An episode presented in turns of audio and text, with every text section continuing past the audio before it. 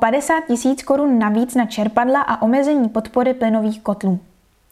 V souvislosti s finančními dopady covidové pandemie, růstem cen energií a snaze Evropské unie zvýšit svou energetickou bezpečnost snížením závislosti na dodávkách plynu z Ruska, přichází Ministerstvo životního prostředí s úpravou podmínek kotlíkových dotací pro nízkopříjmové domácnosti a programu Nová zelená úsporám.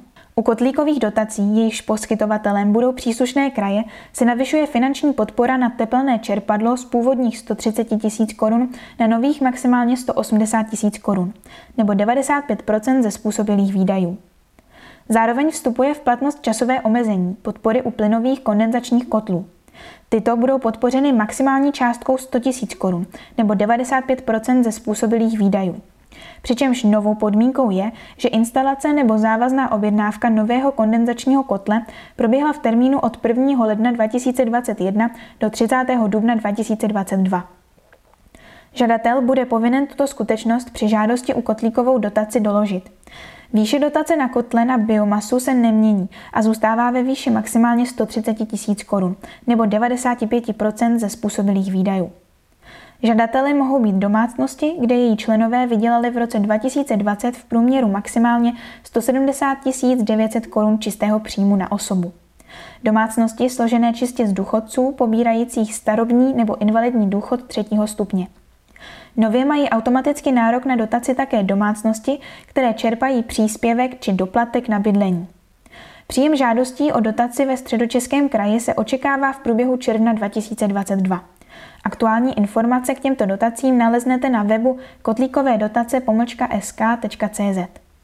Stejně jako u kotlíkových dotací pro nízkopříjmové domácnosti v programu Nová zelená úsporám dochází k zásadnímu omezení podpory plynového vytápění.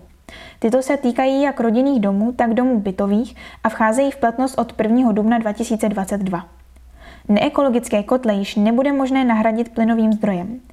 Instalace nového plynového kondenzačního kotle nebo tepelného čerpadla s plynovým pohonem, u bytových domů navíc kombinovaná výroba elektřiny a tepla využívající jako palivozemní plyn a hybridní tepelné čerpadlo bude podpořena pouze u žádostí podaných do 30. dubna 2022. A to pouze za podmínky, že opatření bylo realizováno nebo částečně uhrazeno formou záloh v termínu od 1. ledna 2021 do 30. dubna 2022. U bytových domů skončí k 30. dubnu 2022 podpora výměn stávajících plynových zařízení. V oblasti výstavby nových nízkoenergetických budov budou od 1. července 2022 vyjmuty z podpory novostavby, využívající pro vytápění nebo ohřev vody zdroj určený ke spalování fosilních paliv, včetně zemního plynu, LPG, olejů, uhlí, uhelných briket, koksu a podobně. Omezení se však nevztahuje na připojení ke stávajícím soustavám zásobování teplem, která využívají uvedená paliva. Změny se netýkají žádostí podaných do 31. března 2022, pro které platí dosavadní podmínky. Konkrétní podmínky programu Nová zelená úsporám jsou k dispozici na webu novázelenáúsporám.cz. Dosud platí, že od 1. září 2022 vyjde v platnost zákaz vytápění starými kotly na uhlí nebo dřevo, které nedosahují alespoň třetí emisní třídy.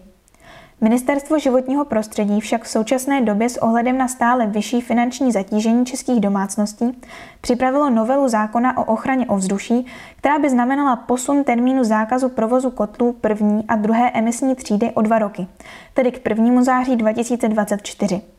Vláda tento návrh schválila.